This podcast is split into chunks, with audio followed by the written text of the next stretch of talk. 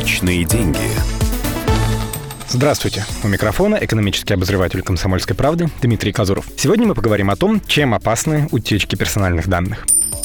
Недавно пришли новости об очередной утечке у крупной торговой сети. Информацию о 17 миллионах россиян можно было купить всего за 15 тысяч рублей. В обычной ситуации магазины почти ничего не знают о своих покупателях. Могут сказать, какое молоко хоть не всего раскупают, но не видят, берут его мужчины или женщины, молодые люди или пенсионеры. Чтобы познакомиться, придумали скидочные карты и программы лояльности. Вы же не думали, что их торговые сети из милости раздают? Пластиковыми прямоугольничками бонусных карт магазин убивают двух зайцев. Привязывают покупателя к себе и собирают о нем информацию информацию. Никто не дает карту просто так. Нужно заполнить анкету на кассе или зарегистрироваться на сайте. Фамилия, имя, отчество, дата рождения, телефон или адрес электронной почты. Кроме того, предъявляя на кассе карту, вы не только получаете скидку, но и информируете магазин, что содержимое вот этой конкретной корзинки купили именно вы. По сути, все мы продаем персональные данные за скидки. Эту информацию торговые сети используют для аналитики. Зная предпочтения конкретного человека, магазин может предложить товар, который будет интересен именно ему, даже в небольшом большом супермаркете у дома тысячи наименований.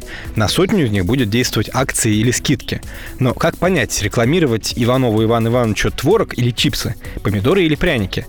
Не будешь же весь каталог рассылать. Это больших денег стоит. Сама по себе утечка, когда в базе данных только фамилии и номера телефонов, не так страшна. Конечно, ее могут использовать для рассылки рекламных предложений или просто спама, но проблема в том, что сейчас таких утечек довольно много. И злоумышленники могут собирать свои базы данных, что называется с миру по нитке. Они составляют более полный профиль на человека. Не только фамилия, имя, отчество и номер телефона, но и адрес электронной почты, история покупок, адрес регистрации и так далее. И вот уже эту информацию можно использовать более изощренным способом. Например, недавно была целая эпидемия звонков клиентам крупного банка, когда мошенники представлялись сотрудниками службы безопасности. Кстати, российское законодательство о персональных данных не особо-то ценит информацию о гражданах. Юридических лиц, ответственных за утечки, ждет штраф максимум 75 тысяч рублей. Для крупных федеральных сетей это деньги небольшие. Эксперты советуют быть на чеку и, видя звонок с неизвестного номера, по умолчанию думать, что на том конце провода мошенник. К сожалению, сейчас злоумышленники столько про нас знают, что могут выдать себя за кого угодно. Личные деньги.